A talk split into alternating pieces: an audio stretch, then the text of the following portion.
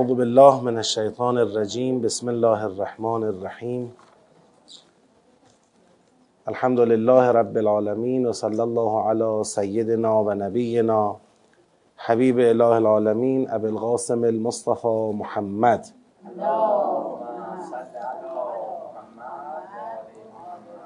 وعلى آله الطيبين الطاهرين ولعنة الله على أعدائهم أجمعين من الآن إلى قيام يوم الدين.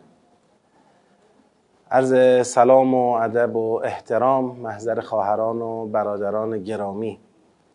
خدا رو شکر میکنیم که توفیق عطا فرموده در پیشگاه مقدس و نورانی قرآن کریم حاضریم و از خدای بزرگ عاجزانه مسئلت میکنیم همه ما رو با قرآن کریم و معارف نورانی این کتاب معنوس‌تر قرار بده، توفیق التزام فکری، اخلاقی و عملی به قرآن کریم رو و به مکتب نورانی اهل بیت علیهم السلام به همه ما عنایت کنه به برکت صلوات بر محمد و آل محمد. اللهم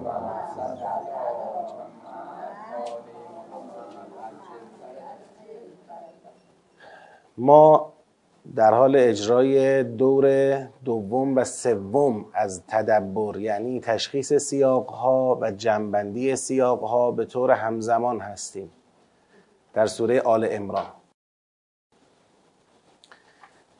تا جایی که من حضور ذهن دارم در جلسه قبلی سیاق 8 رو تمام کردیم، درسته؟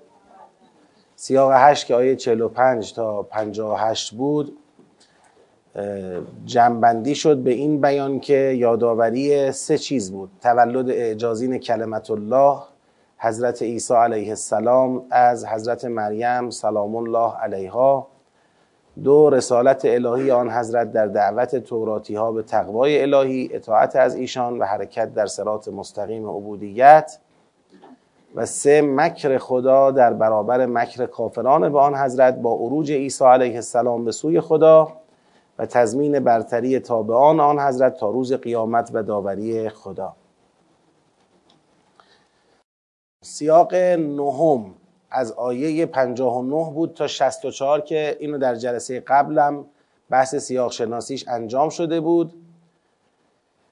ایاتون باشه گفته بودیم مجموعه در واقع آیات، مجموعه آیات 33 تا 64 با توجه به مدل سیاق شناسی که تو خود آیات بود. آیه 33 تا 44 ختم شد به در واقع عبارت ذالک من انباء الغیب. آیه 45 تا 58 ختم شد به عبارت ذالک نتلوه علیک من الآیات و ذکر الحکیم. و آیه 59 تا 64 که الان میخوایم بخونیم این هم در واقع ختم میشه به ان هذا لهو القصص الحق تا آخر آیه 64. خب این بحث سیاق شناسیش در جلسه قبلی انجام شده. ما در این جلسه میخواهیم در واقع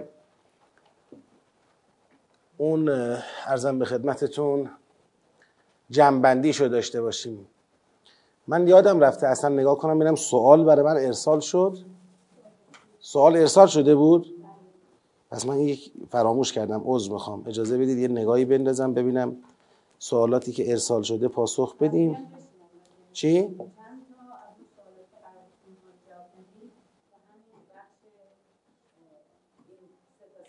بله، البته اون تا آیه 64 الان بعد از 49 64 که هنوز بهش تو این سیاق میرسیم.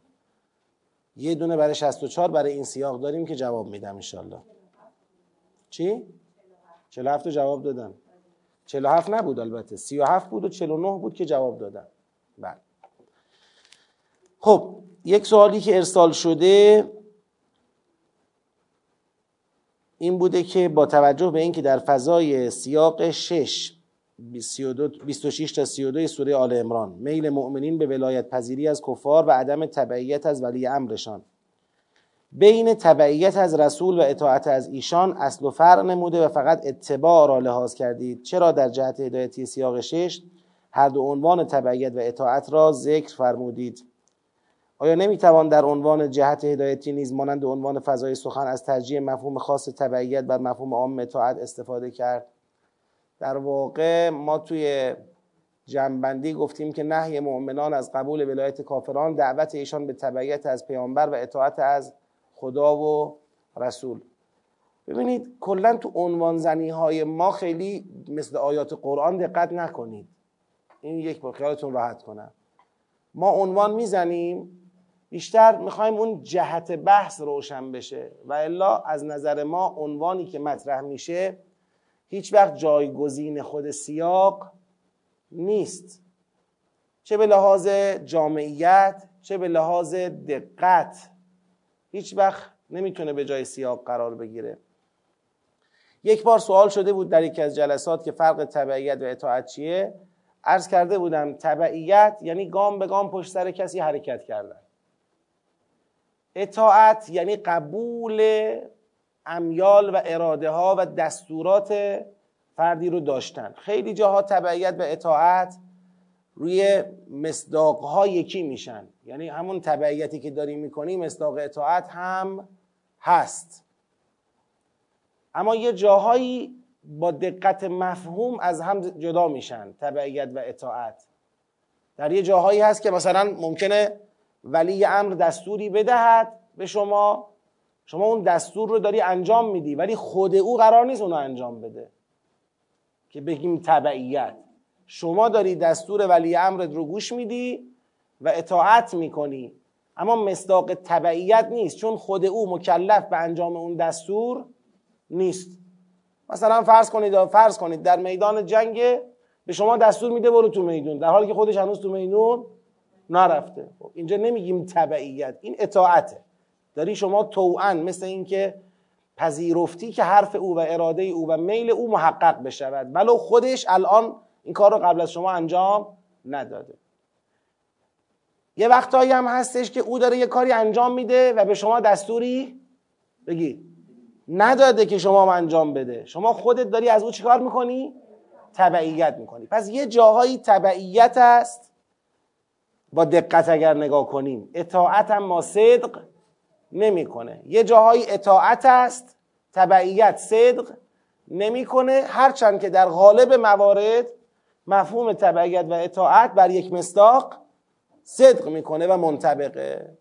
حالا ما برای اینکه اون دقت و ظرافت بحث تا یه حدی در عنوان منعکس بشه گفتیم دعوت ایشان به تبعیت از پیامبر و اطاعت از خدا و رسول، که اون اطاعت هم بالاخره با ظرافتی که الان عرض کردم و از تبعیت یک مرزی پیدا میکنه و جدا میشه، به هر حال به اون هم اشاره کرده باشیم. یک سوالی رو در آیه 64 که الان ما تو این سیاق بهش میرسیم، سیاق 59 تا 64 یه سوالی دست من هست، اون سوال رو میخونم و جواب میدم انشالله، بعدش به جنبندی سیاق بپردازیم. سوال اینه که ما یه ترجمه کردیم در آیه 64، گفتیم پس اگر اهل کتاب از پذیرش این دعوت روی گردان باشند فَإِن تَوَلَّوْا فَقُولُوا اشْهَدُوا بِأَنَّا مُسْلِمُونَ، پس به آنها بگویید شاهد باشید که ما مسلمان هستیم.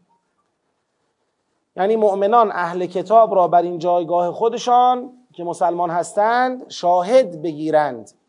سوال شده که با توجه به این که آیه با قول خطاب پیامبر شروع شده و تا پایان عبارت بعضاً ارباباً من دون الله، بعضاً ارباباً من دون الله مقول قول پیامبر است. قول یا اهل الكتاب تعالوا الى کلمة سواء بیننا و بینکم الا نعبد الا الله ولا نشرک به شیئا ولا یتخذ بعضنا بعضا اربابا من دون الله. تا اینجا همه ذیل قوله، مقول قول بهش میگن. خب میگه با توجه به این مطلب عبارت فان تولوا جمع غایب و شرط است. حالا فان تولوا غایب و شرط است که منظور اهل کتاب هستند که از پیامبر روگردان شدند. اگر تو اینو به اهل کتاب گفتی و اونا روگردان شدن، خب حال در عبارت فقول اشهدوا بأننا مسلمون که امر جمع مخاطب و جواب شرط است، خطاب به چه کسانی است؟ چند احتمال وجود دارد. یک، خطاب به اهل کتاب باشد، قولوا ای اهل کتاب اشهدوا بأننا مسلمون، یعنی اهل کتاب شهادت بدهند که پیروان پیامبر مسلمان هستند، که به نظر صحیح نیست چون رویگردان شدند. دو، خطاب به پیروان پیامبر باشد، یعنی پیروان پیامبر شهادت بدهید، خودشان شهادت بدهند که مسلمان هستند. سه، گروه دیگری غیر از اهل کتاب و مسلمانان هستند، لطفاً توضیح دهید. حالا خب چون تو مباحثات شما در واقع کار میکنید و بحثا رو پیش میبرید، طبیعیه که گاهی اوقات یک چیز خیلی مفهوم تو مباحثه چی میشه؟ نامفهوم میشه. ما اینو گفتیم دیگه، یه وقتایی نقل قدیمی از آیت الله میانجی هست، میگن که ایشون به آیت الله مشکینی و دو سه نفر دیگه از علما سلام علیکم بحث قرآن داشتن. یه روزایی در هفته صبح میرفتن قرآن بحث میکردن. یه روزی از یکی از این بزرگان، فکر کنم از آیت الله میانجی، سوال میکنن که تمام شنیدیم، من جایی نخوندم، سوال میکنن که چیکار میکنید؟ قرآن بحث میکنیم با حضرات. خب در واقع چه اتفاقی میفته؟ گفت صبح که میریم بحث میکنیم، میخونیم، میفهمیم. بعد که یه مقدار بیشتر بحث میکنیم اینا زور میخوایم برگردیم دیگه نمیفهمیم چی شد، اون گم میشه. یعنی یه وقتایی زیاد مباحثه کردن یه امر واضحو چیکار میکنه؟ میپیچونه و مشتبه میکنه. آقا فان تولوا فقولوا اشهدوا بأننا مسلمون دیگه. اگر اهل کتاب از سخن توی پیغمبر رویگردان شدن، توی پیغمبر و مؤمنان در واقع به اونها بگویید که اشهدوا، ای اهل کتاب. قولو خطاب به اهل کتاب نیست، قولو خطاب به پیغمبر و مؤمنانه. یعنی اون قول شد قولو، قول فقط پیغمبر بود، قولو پیغمبر از و مؤمنان. پیغمبر و مؤمنان بگویید. به کیا بگویید؟ طرف حساب کی بوده؟ اهل کتاب بودن دیگه. به اهل کتاب بگویید اشهدوا بأننا مسلمون. آقا درسته شما این توحید را از جانب ما، دعوت به توحید را قبول نکردید، ولی شاهد باشید که ما مسلمانیم، یعنی ما ذیل پرچم توحید هستیم و دنبال عدالت هستیم، اینو شهادت بدهید.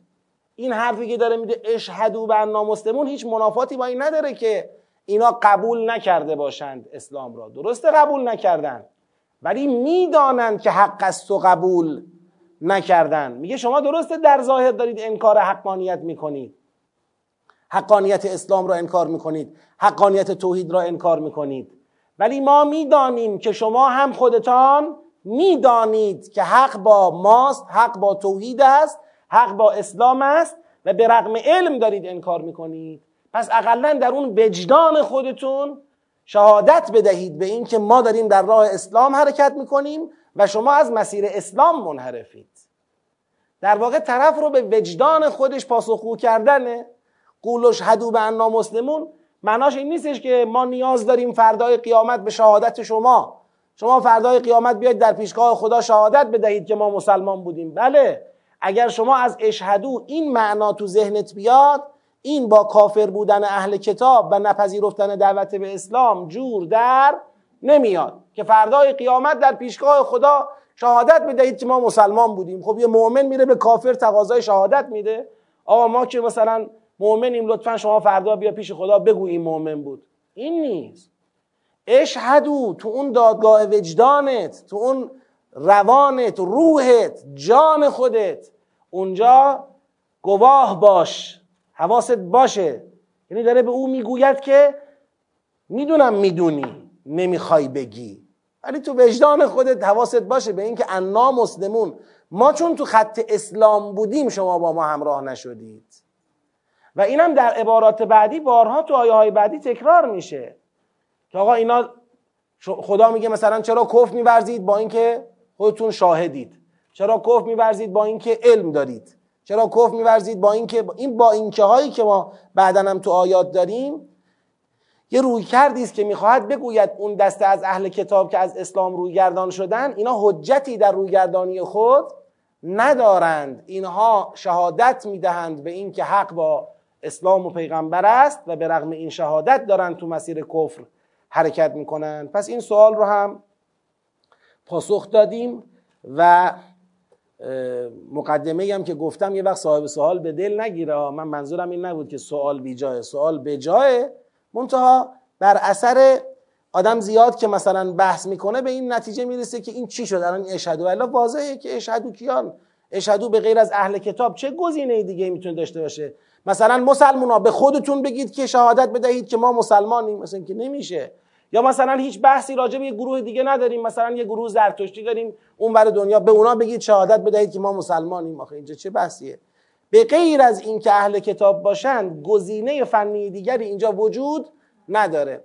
شما بعد اینجا سوالتون این شکلی می بود. من حالا سوال تدقیق میکنم. سوال این شکلی باید می بود. باید میگفت با توجه به اینکه ظهور در این دارد که اشهدو خطاب به اهل کتاب است، این زیر سوال نره. این دیگه سه تا گزینه که نداره، این یه گزینه بیشتر نیست. با توجه به اینکه ظاهر آیه در این است که اشهدو خطاب به اهل کتاب است، لطفاً وجه این شهادت را برای ما بازگو کنید. ما نمیدونیم یعنی چی که اهل کتاب شهادت بدن ما مسلمانیم.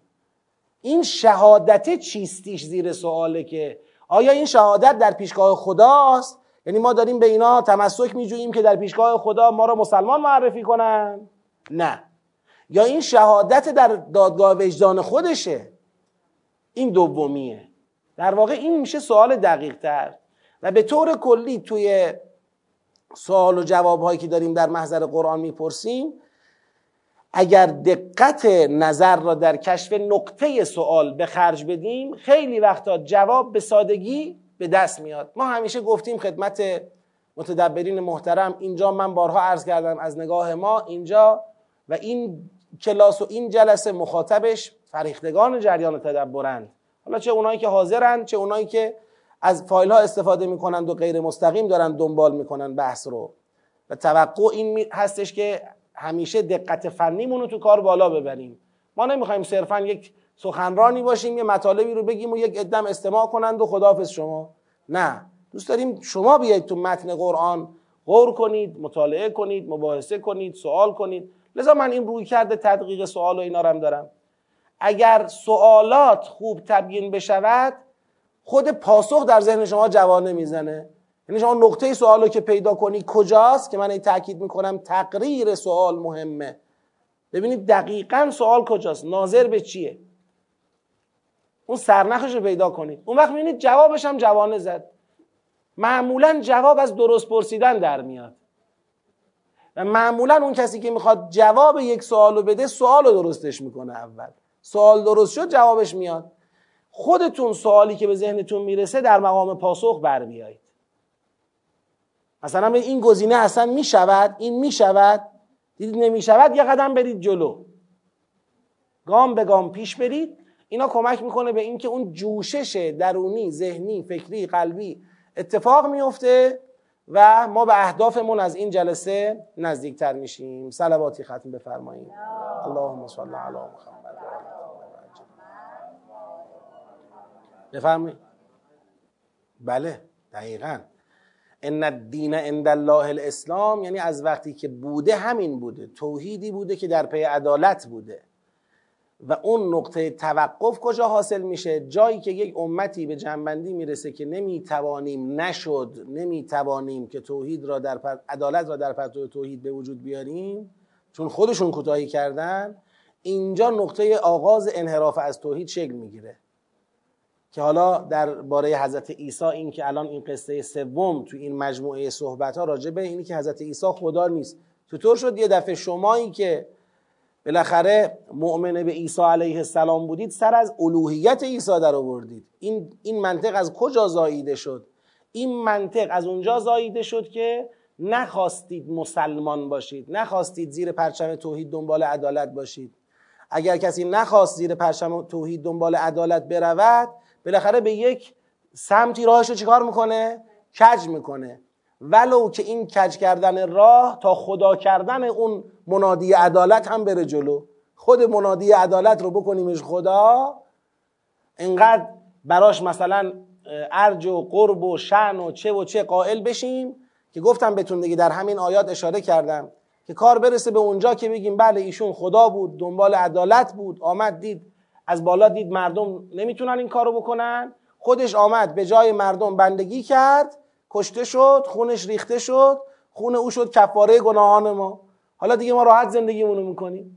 ما دیگه نیازی به این نداریم که خودمون رو برای راضی کردن خدا به زحمت بندازیم و نمیدونم به چالش بندازیم و این بر اون بر بزنیم و یا ما خود خدا زحمت ما رو کشید، خدا خیرش بده، لطف کرد، بزرگواری کرد، به جای ما بندگی کرد، اجازه داد ما کشتیمش، خونش ریختیم، خون او شد کفاره گناهان ما، حالا میزنیم تو سرمون که خونش ریخته شده و تمام. دیگه اینجا میشه از نگاه اونا میشه نقطه پایان تاریخ برپایی عدالت، نقطه پایان تاریخ اسلام. یعنی اسلامی که میخواست مردم تسلیم بشن در رکاب انبیا عدالت را برپا کنن تموم شد آقا. دیگه از اینجا به بعد اسلام یعنی ایمان بیار به این که خود خدا اومد اجازه داد این اتفاقا بیفته و دیگه فرمون تاریخ رو چرخوند، برگشت. حالا انشالله باز تو این سیاق بخونیم یه مقدار. آیه 59 تا 64 رو به عنوان سیاق 9 یه مروری بکنیم. ان مثل عیسی عند الله کمثل آدم خلقه من تراب ثم قال له کن فیکون الحق من ربک فلا تکن من الممترین فمن حاجک فیه من بعد ما جاءک من العلم. حالا کسی اومد پیدا شد محاجه کرد با تو درباره مسئله خلقت حضرت عیسی و خاص از الوهیت عیسی و غیر صحبت بکنه، فقل تعالوا ندعو ابناءنا و ابناءکم و نساءنا و نساءکم و انفسنا و انفسکم ثم نبتهل فنجعل لعنت الله علی الکاذبین. یعنی به قدری حق مطلب در این باره روشن است که دیگه جایی برای محاجه باقی نمیگذارد که شما بیای محاجه کنی به خاطر پدر نداشتن حضرت عیسی علیه السلام بخوای نتیجه بگیری که ایشون خدا بوده، مثلا یک همچین برچسبی رو روی ایشون بچسبانی و بعد ماهی خودتو از این آب بگیری. جایی برای محاجه وجود نداره. و این هم که سر این مسئله از مباهله صحبت میشه، یعنی دعوت به این که بیایید آقا مباهله کنیم، ما بالاخره با کسانمون بیایم، شما با کسانتون بیاید، نجعل لعنت الله علی الکاذبین. دیگه اونجا حرفامون رو بزنیم و دعا کنیم بگیم خدا هر کسی که دروغگوه لعنت کنه. بعد دیگه لعنت خدا بالاخره به یه شکلی ظهور و بروز پیدا میکنه دیگه. این دعوت به مباهله کردن نشون دهنده اوج وضوح و حقانیت یک مسئله است که مخاطب هیچ جور نمیخواد اون رو قبول بکنه و نشون دهنده اهمیت راهبردی مسئله است. اینکه آقا سر این نقطه یک اختلاف راهبردی جدی وجود داره که ما حاضریم به صرف اینکه ابلاغ کنیم اکتفا نمی کنیم و حاضریم مباهله کنیم، حاضریم سر حقانیت این مسئله با شما مباهله کنیم. ببینید این نقطه است که اگر این گره باز شد، اگر این گره باز شد، اهل کتاب از این مسئله بالاخره صرف نظر کردند. بالاخره ما یک پیونده دو تا امت رو اینجا داریم در راستای همون اسلام و برپایی عدالت ذیل پرچم توحید. این راه با یک قوت و قدرتی ادامه پیدا میکنه و اگر این گره باز نشد تو این نقطه و به همین شکل باقی موند، این دیگه نقطه جداییه. نجعل لعنت الله علی الکاذبین، خدا لعنت کنه دروغگوها را. چند وقت پیش یک کلیپی رو همینطوری داشتیم میدیدیم در عزاداری‌های عراق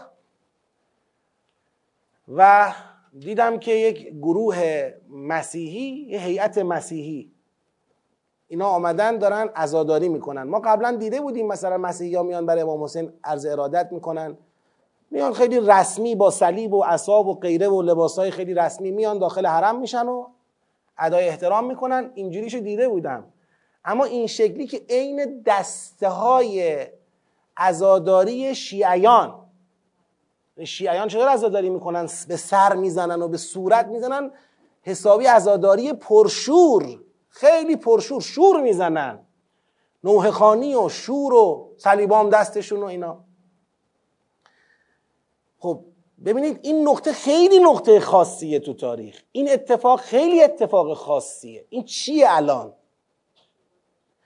این دو جور میتونه تحلیل بشه، این دو تا پدیده میشه حاصل بشه از این رفتار. یکیش اینه که امام حسین هم ملحق به حضرت عیسی، یعنی آقا جون حضرت عیسی را خونش ریخته شد و شد کفاره گناههای ما، الحمدلله تو اسلام هم یکی پیدا شد خونش ریخته شد کفاره گناههای شما، بیاد هممون بزنیم تو سرمون خلاص.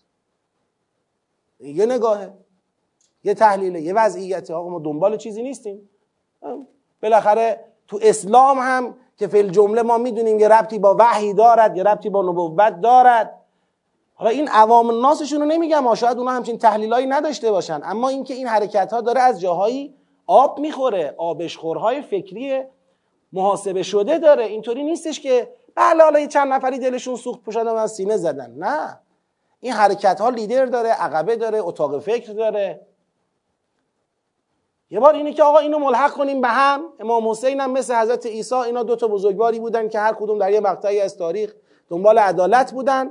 حالا یکی از اینها را خدا عروج داد، یکی را هم خدا اجازه داد در گودال قتلگاه به شهادت رسید. هرچند که در تفکر نصارا یا مسیحا امام حضرت عیسی هم کشته شده، در تفکر اونها او هم کشته شده.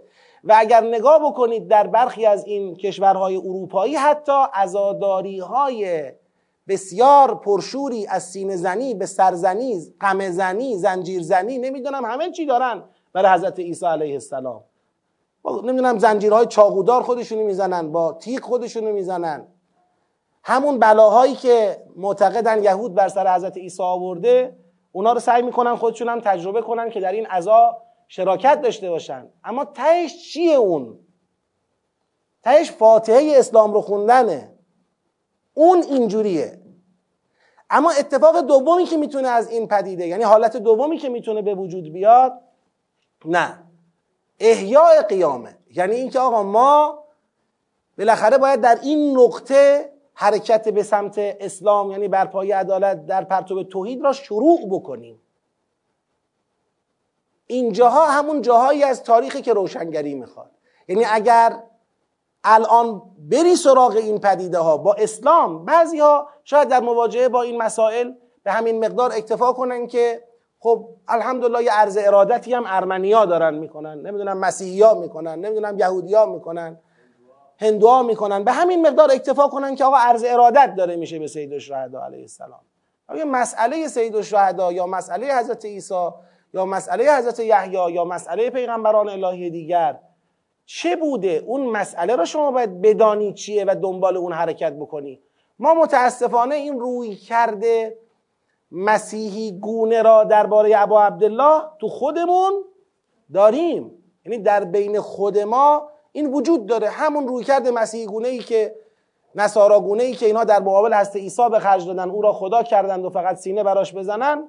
بعضی از ما، طایفه ای از ما، خواسته بعضی هم ناخواسته، همین مسیر رو درباره ابا عبدالله علیه السلام طی میکنن. خون ایشون رو میکنن کفاره گناههای خودشون و خلاص. کاری قرار نیست دیگه بکنیم دیگه. یعنی این آخر تاریخه. در آخر تاریخ باید سینه بزنیم که خدا میخواست نشد. این آخر تاریخه دیگه. تمام. بریم دنبال کارمون. این خیلی نقطه حساسیه، لذا از نظر من، از نظر قرآن باید بهش توجه بشه و تأمل بشه، به حق و باطلش تفکیک بشه. یعنی حتی تا حدی که آقا جواب بدید چرا میاد سینه میزنید برای امام حسین؟ چرا سینه میزنید؟ چی شده؟ امام ما کشته شده، شما چرا تو سرت میزنید، تو صورتت میزنید؟ ما قبول داریم امام ما رو. دنبال چی بود امام ما؟ ما چی ازش میشناسیم؟ اما این سوالا رو نمیپرسیم. گفتمانی که باید اتفاق بیفته بین اسلام و مسیحیت که خود سوره آل عمران خیلی پای این گفتمان ایستاده که آقا یک گروهی از اینا بالاخره قابل جذبن به این جبهه، این جبهه اسلام و جبهه دعوت به توحید و عدالت. لذا این مباهله‌ای که اینجا میبینید ما داریم در این آیه میبینیم، فمن حاجک فیه من بعد ما جاءک من العلم فقل تعالوا ندعو ابناءنا و ابناءکم و نساءنا و نساءکم و انفسنا و انفسکم ثم نبتهل فنجعل لعنت الله علی الکاذبین. این مباهله علتش اون حساس بودن این نقطه است و الا نیازی به مباهله نبود دیگه. خدا پیغمبر مثل خیلی از فرازهای دیگه، خیلی از جاهای دیگه میفرمود که پیغمبر بگو حق اینه، خواهن قبول کنن، خواهن قبول نکنن. اینکه بیاید با هم مباهله کنیم، ما عزیزانمون رو بیاریم، شما هم برید بزرگانتون رو بیارید، بگیم هر کی دروغگوه خدا لعنتش کنه، یه شاخص اینجوری بذاره پیغمبر وسط. و من فکر میکنم مباهله یک اتفاق تاریخی صرفا نیست، یک راهبرده، یک تاکتیکه، اینجوری بگم یک تاکتیکه. یعنی ما امروز هم رو در روییم، یعنی تو این نقطه اگر نتونیم گرهمون رو با اینا باز بکنیم، باید بیخیال اینا بشیم. یعنی آقا این حضرات بالاخره نصارایی که امید میره جذب به اسلام بشن و در جبهه برپایی عدالت بکوشند و تلاش کنند و شمشیر بزنند و چه و چه، اینا رو هم باید دیگه بیخیالشون بشیم. این نقطه حساسه، اینو لذا دقت کافی داشته باشیم. بعد میفرماد ان هذا لهو القصص الحق، سومین فرود در این مجموعه سیاق‌های سگان است دیگه. این در واقع قصه گویی حق است. و ما من اله الا الله، بر اساس ان مثل عیسی عند الله کمثل آدم خلقه من تراب. پس و ما من اله الا الله و ان الله لهو العزیز الحکیم. حالا فان تولوا، اگر روی گردان شدن، حاضر نشدن بالاخره این توحید را بپذیرند و قبول بکنند، فان الله علیم بالمفسدین. یعنی اینا دیگه طبقه بندی میشن در زمره مفسدها، یعنی اینایی که فساد در دین دارن ایجاد میکنن. این فساد در دین ایجاد کردن دیگه با ضلالت، با گمراهی، با جهالت تو یک طبقه قرار نمیگیره. این افساده، این داره عالمن آمدن ضربه به دین میزنه. قل یا اهل الکتاب، حرف آخر رو بهشون بزن. تعالوا الی کلمة سواء بیننا و بینکم، بیایید سر یک کلمه ای که بین ما و شما مشترک است با همدیگه در واقع یکی بشیم، حرفمون رو یکی کنیم تو این قسمت. اون چیه؟ الله نعبد الا الله، جز خدا کسی را نپرستیم، ولا نشرک بهی شیئا، و هیچ چیز را با خدا شریک قرار ندهیم، ولا یتخذ بعضنا بعضا اربابا من دون الله، نه شما عیسی را خدا بگیرید، نه ما حسین را خدا بگیریم، نه اون دیگری علی را خدا بگیرد، نه اون دیگری را.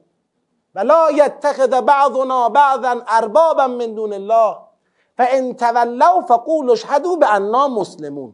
ببینید این اشهدوا باننا مسلمون، ان الدین عند الله الاسلام، شهد الله انه لا اله الا هو و الملائکه و اولو العلم قائما بالقسط، همه رو دیگه داره عطف میکنه به اون نقطه.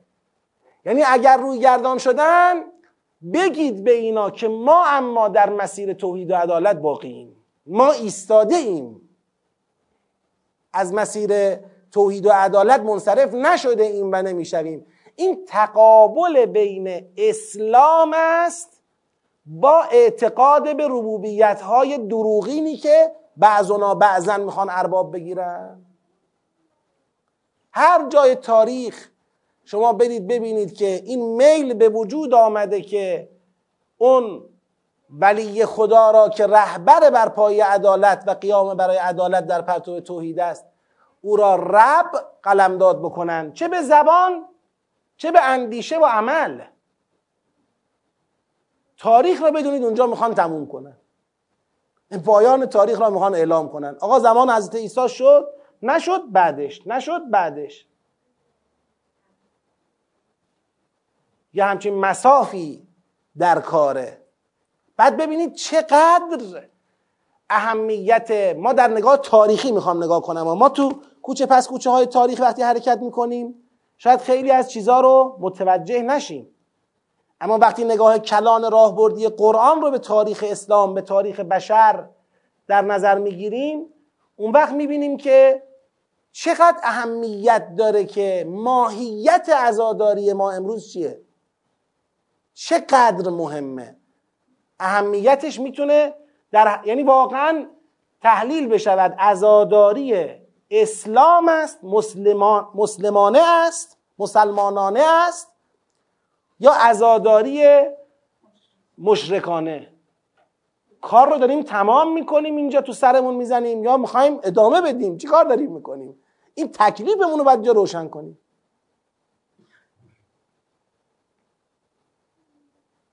و اینجاست که انسان میگه واقعا از صمیم جان، از صمیم دل، از سویدای وجود رحمت خدا، مغفرت خدا، صلوات خدا، درود خدا بر روح پرفتوح امام امت. اللهم صل علی محمد.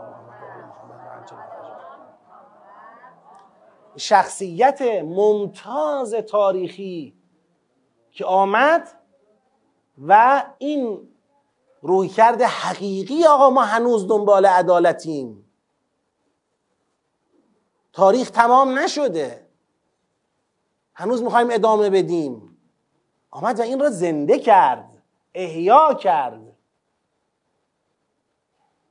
جریانی که به وسیله امام امت اتفاق افتاد، خداوند به واسطه ایشون این انقلابی که رقم زد در تاریخ بشریت بعد از گذشت 1400 سال از پیغمبر اسلام، مبعوث شدن پیغمبر اسلام، واقعا از اون اتفاقاتیه که در کلیت تاریخ بشر بسیار نقطه عطف مهم، پررنگ، ویژه.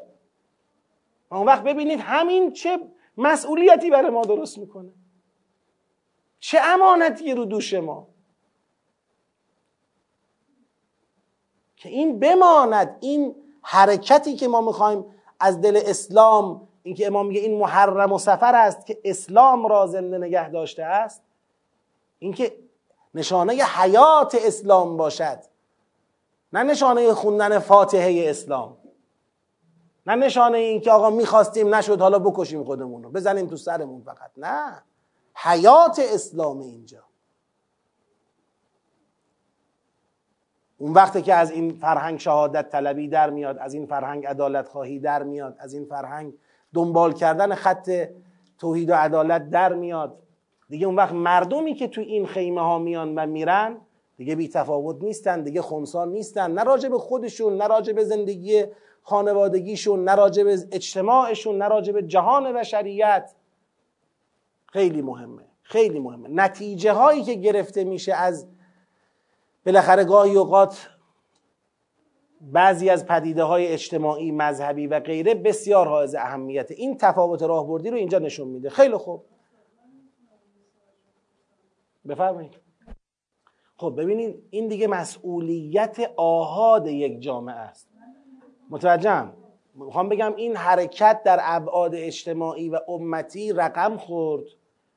بالاخره خود پیروزی انقلاب اسلامی، پیروزی دفاع مقدس، تشکیل دادن یک حکومتی به نام اسلام در یک نقطه از دنیا تو این عصر، تو این دوران، اینا بالاخره برکاتی بود که شد. حالا بعد از این نیاز داره به این که این تسری پیدا کنه در اجزا، آحاد، افراد، حرکت تداوم پیدا بکنه.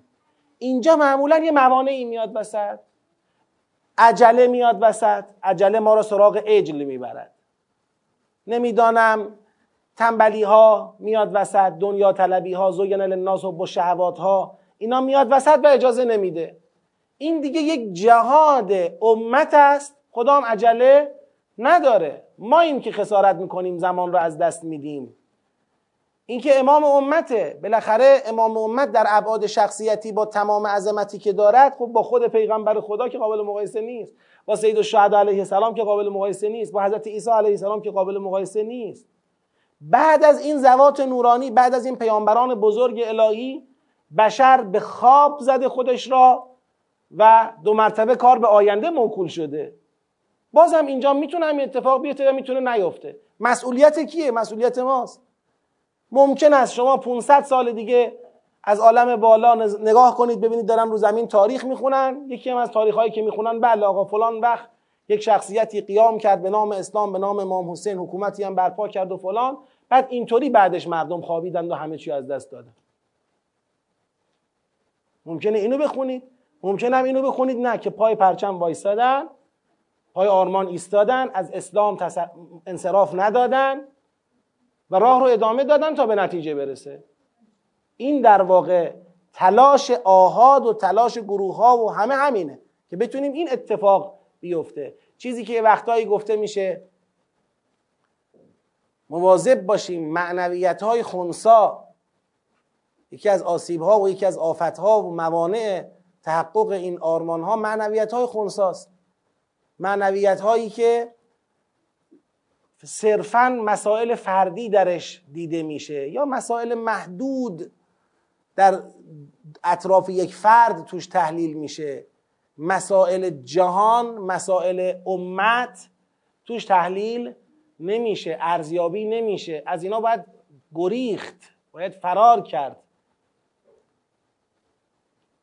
یکی از تحلیل هایی که حالا اینجا تو پرانتز دیگه بحث رسید اب نداره اشاره بکنم، یه بنده خدایی به من میگو آقا شما این همه به اون برنامه نقد کردید، زندگی پس از زندگی و فلان، حداقل یه تلنگری که بود به اندازه یه تلنگری مردم رو یاد این مینداخت که یک حیات پس از مرگی هم وجود داره. آدما بالاخره از این دنیا میرن در یه دنیای دیگری محشور میشن، اونجا باید جوابگو باشن. بالاخره یک فل جمله یه چیز خوبی ازش در میومد، شما این چیز خوب اصلا ندیدید و فقط نقد کردید. خیلی ها این برنامه رو دیدن توبه کردن، خیلی ها این برنامه رو دیدن رفتن دنبال اینکه حق و ناساشون رو بدن، خیلی ها این برنامه رو دیدن رفتارشون با خانوماشون خوب شد، خیلی ها این برنامه رو دیدن دیگه با بچه ها خوش اخلاق شدن، یا مثلا تو مغازهشون رفتارشون تغییر دادن. این اتفاقای مثبت بالاخره از این برنامه افتاده، شما چرا اینا رو نمیبینید؟ من سوال کردم، گفتم اگه الان شما ببینید که چند تا از این در واقع تجربه گرا میان و بعد از این که تجربه خودشون رو بیان میکنن سیاسی صحبت میکنن، یعنی آقا ما رفتیم اونجا دیدیم میگن که چرا به فلانی رأی دادی؟ مگر تو دنبال این نبودی که برجام امضا بشه به اون رأی دادی؟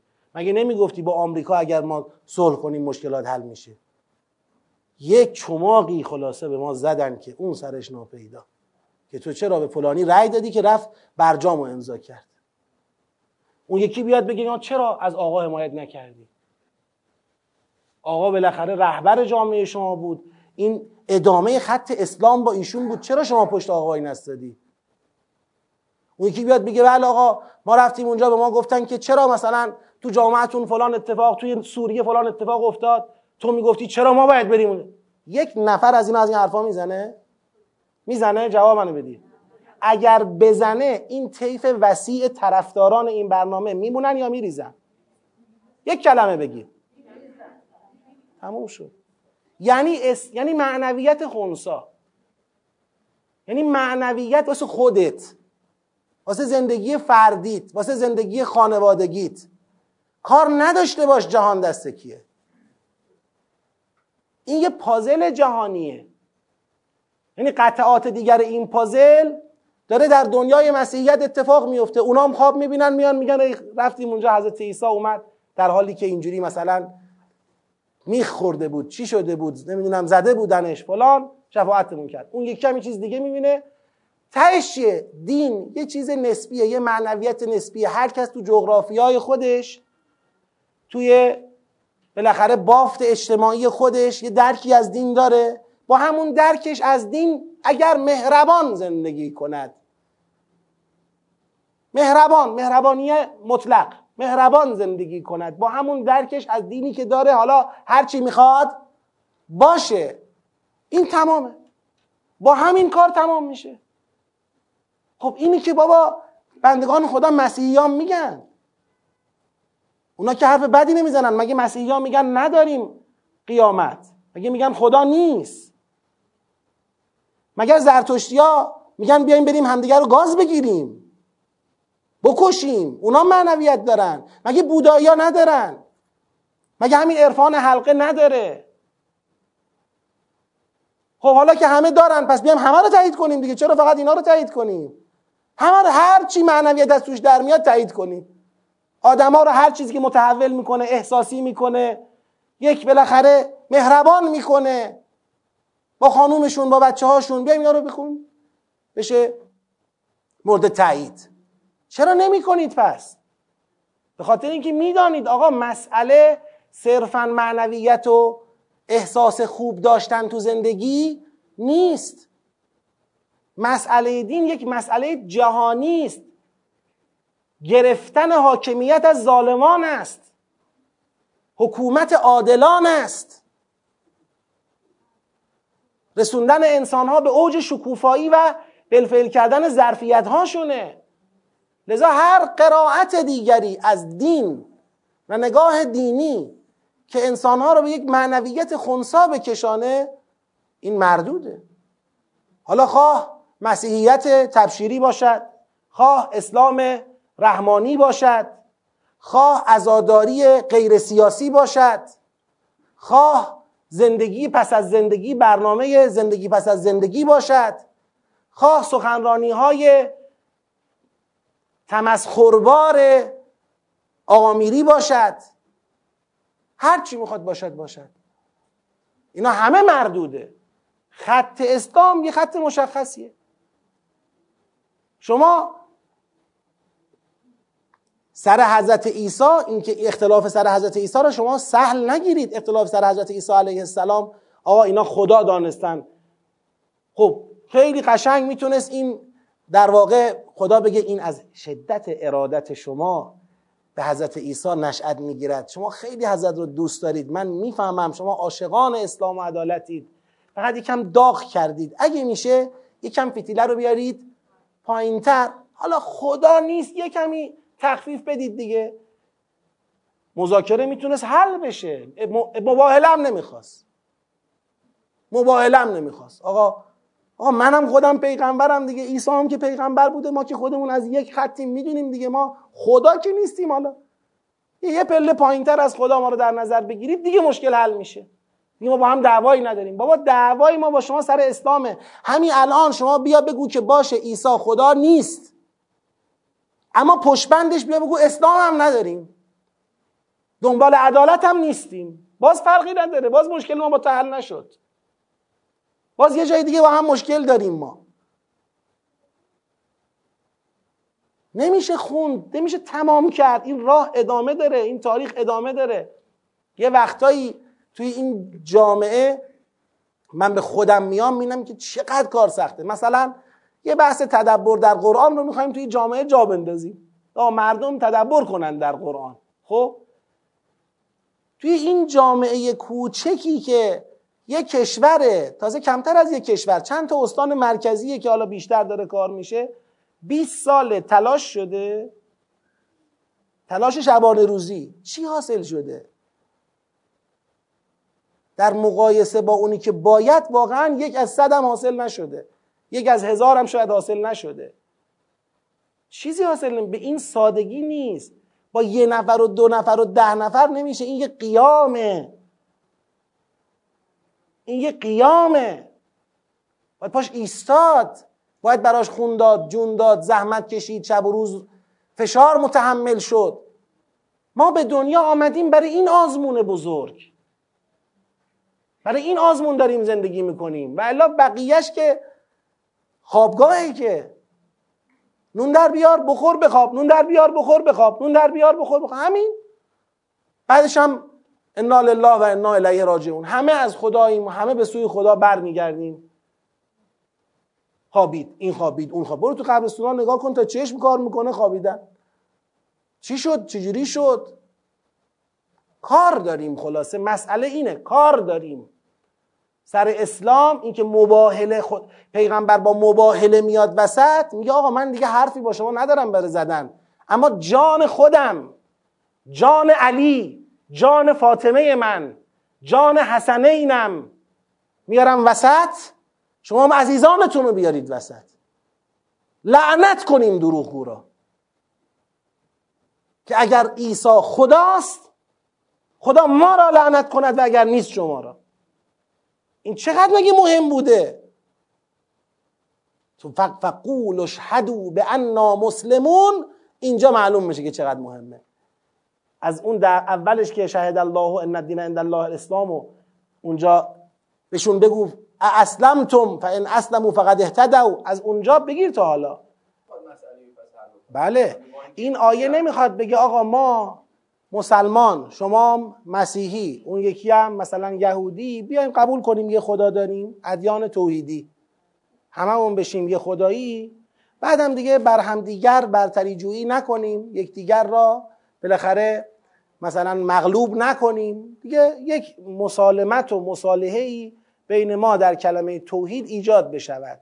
نه، ما هم با توجه به سیاقی که تا اینجا آمدیم، هم با توجه به ذیلی که خودش داره فقول اشهدوا بأننا مسلمون، هم با توجه به این که اینا روی گردانن از این مسئله، یعنی اینا قبول نمیکنن این مطلب را، با توجه به مجموعه اینها جنبندی ما این نیستش که الان ما یک کلمه مشترکی با هم داریم بالفعل، بیاید سر این کلمه مشترک بالفعل یه ائتلاف مشترکی داشته باشیم و دعواها رو بذاریم کنار، صلح در بین ما حاکم بشود. نه، این کلمت سواء بیننا و بینکم مفهومش این نیست که الان ما موحدیم شما موحدید بیاید وایسیم سر توحید با هم دست بدیم، این نیست.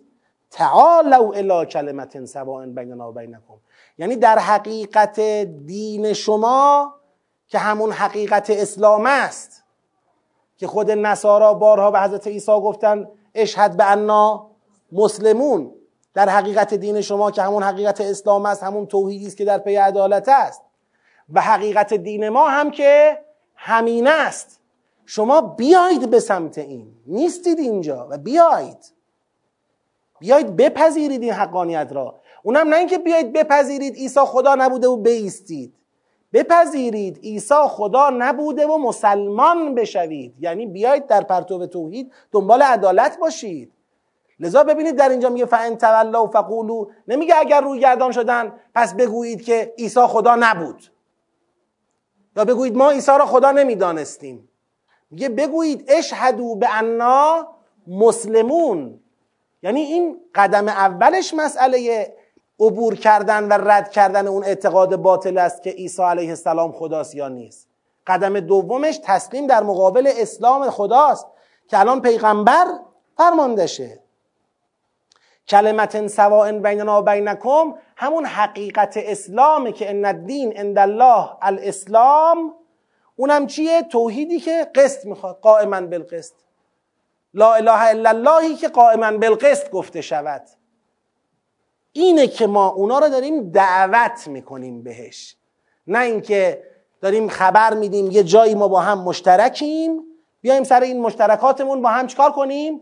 دوست بشویم. این تعبیر از آیه تعبیر صحیحی نیست، با سیاق و حتی با خود آیه نمیخوانه که بیایم سر مشترکات با هم دوست بشیم. نه، میخواد بگه تو مگه نمیگی نصارایی؟ حقیقت دین حضرت عیسی اسلام بود، ما هم که دنبال همون اسلامیم، بیایم سر اسلام یکی بشیم. الان چی مانع شده شما سر اسلام نمیاید؟ شما کجا سوتی دادید و وایسادید و نمیاید؟ شما عیسی را کردید خدا، وایسادید، از این عبور کنید بیاید به اسلام، نه اینکه از این عبور کنید دو مرتبه وایسید، این فایده نداره که. پس دعوت است به آمدن، تعالوا الی کلمة سواء بیننا و بینکم الا نعبد الا الله و لا نشرک به شیئا و لا یتخذ بعضنا بعضا اربابا من دون الله فان تولوا، نگو فقولوا اشهدوا بأننا موحدون، بأننا مسلمون، یعنی ما نه فقط کسی را خدا نمیگیریم، بعض دیگر را رب نمیگیریم، برای خدا شریک قائل نمیشویم، که ما دنبال برپایی عدالتیم. مسلم را ما تو سوره معنی کردیم در جای خودش، تو اون سیاق اصلی که از شهد الله آغاز میشد، ان الدین عند الله الاسلام، که ذیلش اومد که اینایی که از این خط جدا میشن قاتلین انبیا و قاتلین کسانی که یأمرون الناس بالقسط، یأمرون بالقسط، قاتلین آمرین بالقسط میشوند.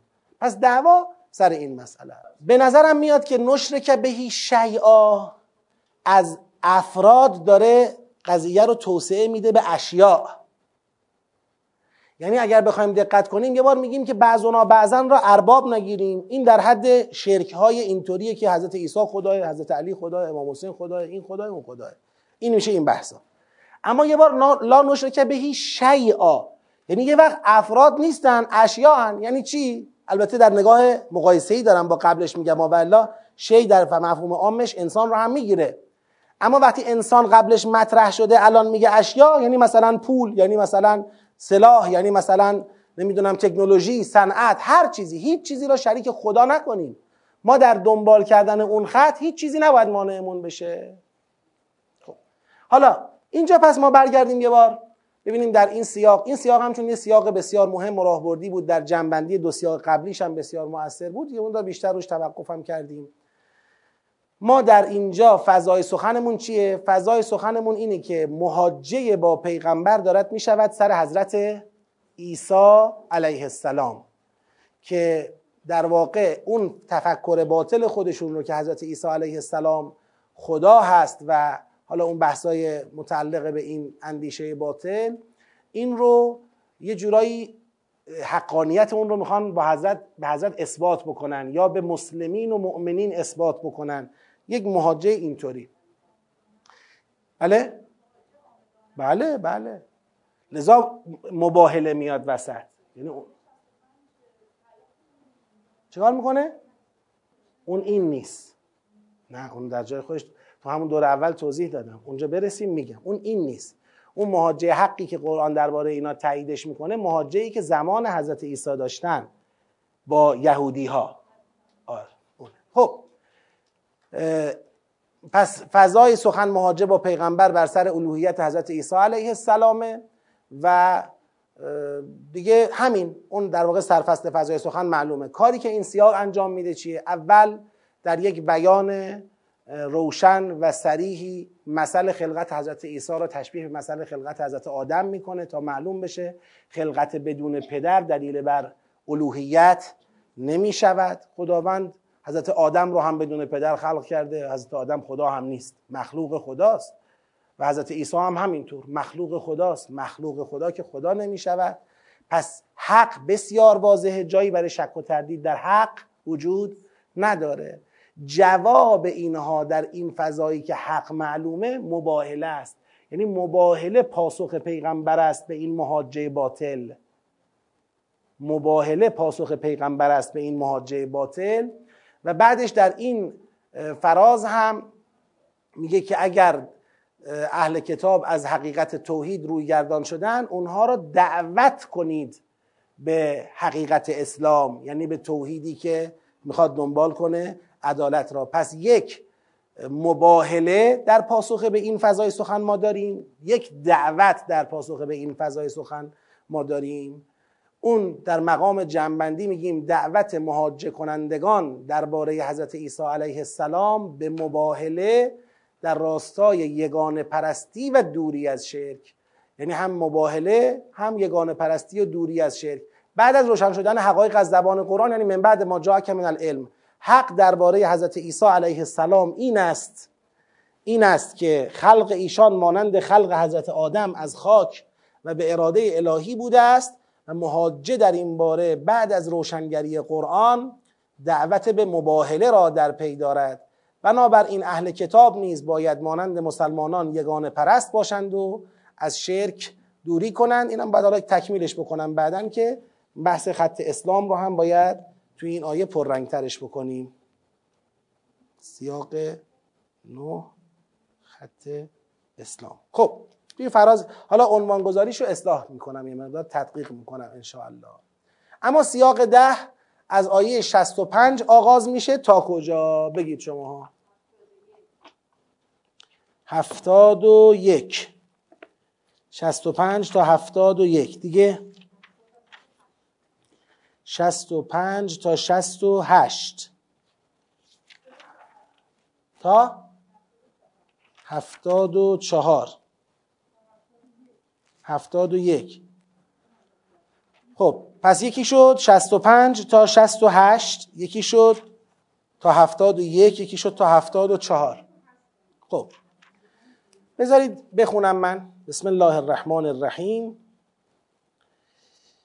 یا اهل الكتاب لم تحاجون في ابراهیم و ما انزلت التوراة والانجیل الا من بعده افلا تعقلون ها انتم هؤلاء حاججتم فيما لكم به علم فلم تحاجون فيما ليس لكم به علم والله يعلم وانتم لا تعلمون ما كان ابراهيم يهوديا ولا نصرانيا ولكن كان حنيفا مسلما وما كان من المشركين ان اولى الناس بابراهيم للذين اتبعوه وهذا النبي والذين آمنوا والله ولي المؤمنين ودت طائفة من أهل الكتاب لو يضلونكم و ما یضلون الا انفسهم و ما یشعرون.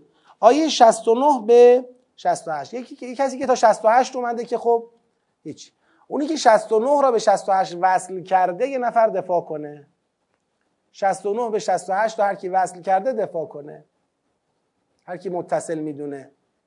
واضحه؟ متصله؟ اهل کتاب که خب اهل کتاب که آدمن، سیر مفهومی رو برای من ثابت کنید. اهل کتاب آدمن، حالا ممکنه خدا یک سوره بخواد همش راجع به اهل کتاب حرف بزنه. میخوام ببینم سیر مفهومی محاجه درباره ابراهیم علیه السلام تمام شده یا ادامه داره؟ بله؟ تموم شده دیگه. یعنی آیه 68 پایان سیر مفهومی محاجه اهل کتاب درباره ابراهیم علیه السلامه. آیه 69 از یه رویکرد جدیدی که آقای طایفه‌ای از اهل کتاب دنبال اضلال شما هستن داره خبر میده، جواب اون رویکرد اضلالی اونها را میخواد بده. اما قبلی اضلالی نبود، احتجاجی بود سر ابراهیم علیه السلام و خدا میخواست جواب این احتجاج سر ابراهیم را بدهد. پس ما تو همین گزینه اول موافق هستیم با کسی که 65 را تا 68 رفته، 69 را هم متصل نمی بینیم. آیه سیاق 10 آیه 65 است تا 68. تمامه؟ همه قبول دارن؟ قبول نداری؟ هر کس قبول نداره دفاع کنه. اگر دفاع نتونید بکنید مباهله میکنید. خب پس آیه 65 تا 68 فعلا که کسی چیزی نگفت. آیات چیه؟ یا اهل الکتاب لما تحاجون فی ابراهیم و ما انزلت التورات و الانجیل الا من بعده افلا تعقلون. آقا بابا عیسی علیه السلامو که مصادرش کردید، اجازه ندادید این پیوند محکم تاریخی که خدا میخواست متصل باشد. یقطعون ما امر الله به ان یوصل. خدا میخواست متصل باشد این رشته. اینجا که اومدید وایسادید و عیسی علیه السلام را مصادره کردید و اعلان الوهیت براش کردید و فاتحه اسلام را اینجا خواندید. حالا این اسلام آمده سرنخ را برگردونده به کجا؟ به حضرت ابراهیم علیه السلام که از اون مسیر این شبکه واحد را، این سلسله واحد را از اونجا پیگیری بکنه. آقا این پیغمبر، شما که با الوهیت عیسی تمام کردید کار رو، بابا این پیغمبر چه کار کنه؟ این ادامه سلسله انبیا و اولیا، ادامه سلسله رسول، رفته به ابراهیم متصل شده که قصه های این رو ما کجا خوندیم؟ سوره فستاد مفصل خوندیم، جریان تغییر قبله و جریان شناسنامه ابراهیمی اسلام و که اصلا چرا پیغمبر رفت به این سمت، اونا چه کردن که این شد. حالا در سوره فستاد با اون جریان یهودی مقابله کننده با این مسئله روبرو بوده، اینجا این جریان مسیحی هم که روبرو هن، اینا میان میگن که خب آقا بالاخره نه ابراهیم هم مال ما. آقا ابراهیم کی شد مال شما؟ کی شد یهودی؟ کی شد نصرانی؟ تورات و انجیل که بعد ابراهیم نازل شده، شما راجع به قبل خودتون چطور مصادره میکنید؟ شما اگر با ابراهیم نسبت دارید، نسبت به توحیده، موحدید، پس تابع ابراهیم هستید، پس دعوایی با هم نداریم. نه، شما با ابراهیم متصل نیستید، چیکار به اتصال ما به ابراهیم دارید؟ ان اول الناس به ابراهیم للذین تبعوه. ابراهیم کی بوده؟ ابراهیم حنیفا مسلما و ما کان من المشرکین بوده. شما همینی؟ مسلمی؟ مشرک نیستی؟ خب ابراهیمی هستی، پس دیگه با ما هم دعوا نداری، ما هم با تو دعوا نداریم، سر ابراهیم هم با هم دعوا نداریم. نه، شما میخوای وایسی بگی ابراهیم ما رو تایید میکرده و شما رو نه. نه خیر آقا، تورات و انجیل بعد ابراهیم علیه السلام نازل شده و ابراهیم نه یهودی بوده و نه نصرانی بوده. همون حقیقت اسلام که در او متبلور بوده که حقیقت توحید و حقیقت اسلام است، همون رو ما در واقع در نظر داریم و اسلام یعنی ما پیغمبر و مؤمنین به او متصلن. مسئله اینه. پس یا اهل الکتاب لما تحاجون فی ابراهیم و ما انزلت التورات و الانجیل الا من بعده افلا تعقلون. ها انتم هؤلاء حاججتم فیما لکم بهی علم، شما همون جماعتی هستید که در گذشته در چیزی احتجاج کردید که علم داشته اید. فلما تحاجون فیما لیس لکم بهی علم، پس چرا الان امروز در چیزی محاجه میکنید که علم به آن ندارید؟ والله یعلم و انتم لا تعلمون. در این قسمت حاججتم فیما لکم بهی علم در دور اول گفتیم بعضیا به اشتباه این رو زدن به همین محاجه قبلی، یعنی سیاق قبلی که محاجه اهل کتاب بوده درباره حضرت عیسی.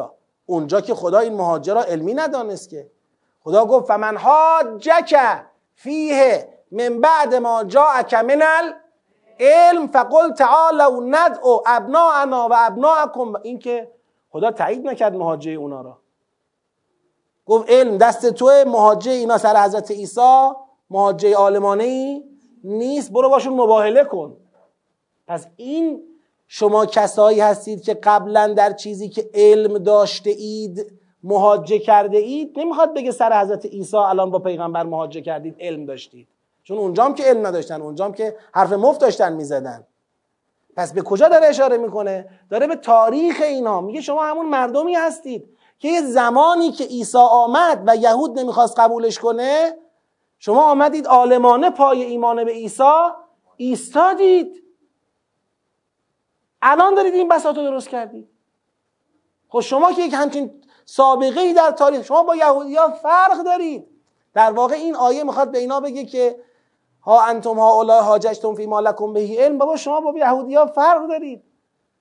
اونا تو اون مقطعی که شما رو علم حق را گرفتید آمدید جلو، اونا تو اون مقطع جا موندن، عالمانه نیامدن جلو. الان که توقع میره شما همین دست فرمان عالمانه را دنبال بکنید و به پیغمبر ایمان بیارید و به اسلام بگروید، الان وایسادید سر انتساب پیغمبر به ابراهیم علیه السلام باهاش بحث میکنید. عیسی را مصادره کردید، انتساب پیغمبر به ابراهیم را هم روش دست گذاشتید. میخواید کلا اعتبار اسلام را از بین ببرید که اسلام اصلا نتواند عرض اندام کند به عنوان یک دین ابراهیمی و دین توحیدی. این دیگه چیه؟ اینو چه کارش کنیم؟ دیگه خدا نمیگه باشه ابراهیم هم مال شما ما میریم نوح، نوح مال شما ما میریم آدم.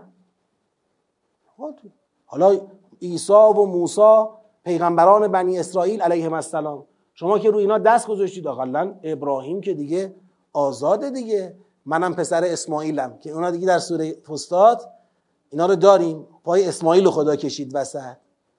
فقط اسحاق نبود پسر ابراهیم، اسماعیل هم بود پسر ابراهیم، سلسله نبوت از اسماعیل رسیده به من. حالا این وسط فاصله افتاده باشه. ببینید چقدر جایگاه حضرت ابراهیم در تثبیت توحید در عالم مهم بوده. من یه وقتی به این آدم فکر میکنه که اصلا چه اصراریه، حالا مثلا اصلا شما بیا حرف حق توحیدی خودتو بزن و اصلا کاری هم نداشته باش که انتساب به ابراهیم درست میشود یا درست نمیشود، قبول میکنن یا قبول نمیکنن. میگه چرا اصلا بحث میکنی؟ باشیم برو بابا به ابراهیم، اصلا ولش کنیم بحثو. نه، هم در سوره فستاد هم اینجا ابراهیم و ما ازش دست نمیکشیم. این معلومه یه نقطه عطف بی بدیل در تاریخه، یعنی اون نقطه ایست که شما اگر نتونی خودتو بهش متصل کنی، حالا یا بعد از طریق عیسی و موسی علیهم السلام وصل میشدیم بهش، یا شما نمیذارید ما خودمون وصلیم. والا به اونجا وصل نشیم به کجاییم؟ ما کیم؟ کجای تاریخیم ما؟ چی؟ بله، حالا هم قدمت و هم اون قصه توحید حضرت ابراهیم رو کسی بره در قرآن ببینه، حضرت ابراهیم توحید را پایه‌ریزی کرده. ما شبیه اقدامات و بیانات حضرت ابراهیم در حوزه توحید چیزی نداریم دیگه. بعد ابراهیم علیه السلام همه عطف میشن به او، هازا ربی فلما افله، هازا ربی فلما افله. مهاجیان که رفت اون بالاخره بت‌ها را شکست، تبر رو گذاشت اونجا، انداختنش تو آتش و نسوخت. یعنی ابراهیم یک کاری کرد جهانی بود، در ابعاد جهانی توحید را پیریزی کرد. لذا امروز شما نگاه کنید در عالم اون جریان‌های مؤثر عالم همه جریان‌هایی هستند که یا حقیقتاً به ابراهیم وصلن یا ادعا میکنن به ابراهیم وصلن. شما نمیتونید چیز دیگه پیدا کنید. اما گاوپرستا کجان؟ اصلا دیگه عددی نیست، یعنی کس دیگه‌ای بقیه هیچی نیستن، لا یعدون، هیچی نیستن، به حساب نمیان. تو دنیا الان دعوا سر اسلام است و مسیحیت است و یهودیت، حالا هر کدوم یک جور داره جریان خودشو میخواد پیش ببره، همه هم میگن ابراهیم. خود این مسئله، حالا اینکه اونا به دروغ میگن ابراهیم، اسلام به راست میگه ابراهیم، این یه بحث دیگه است که این سیاق بهش میپردازه. اما از ابراهیم کسی نمیتونه اونورتر حرفی بزنه. این یعنی چی؟ این یعنی پیروزی دیگه، یعنی اون خط انبیا در نقطه ابراهیم یه چیزی را ثابت کرده که دیگه لازم به برگشتن به قبلش ما نداریم.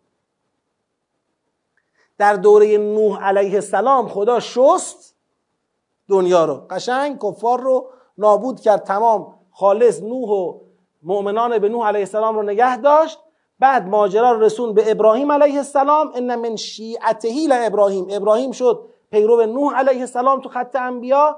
حالا در دوره ابراهیم پیریزی توحید به نحوی اتفاق افتاده که بدیل و جایگزین دیگه نداره و این پیروزی اینجا رقم خورده. لذا امروز دعوا سر ابراهیمه و این دعوا موضوعیت داره. و الا اگر ابراهیم علیه السلام یه شخصیتی بود که حالا مثلا شخصیت فرعی و یه پیامبری بود دیگه، مثلا در یک گوشه‌ای از تاریخ، این شکلی نیست. اونو باید دقت بکنیم.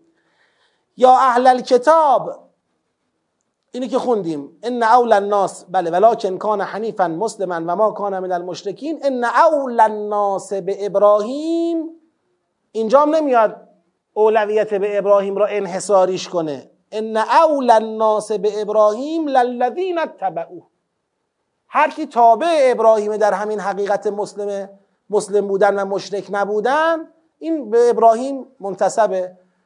و البته الان مصداقش میشه کی؟ و هذا النبی والذین آمنوا والله ولی المؤمنین. این خط ولایت الله درست شد.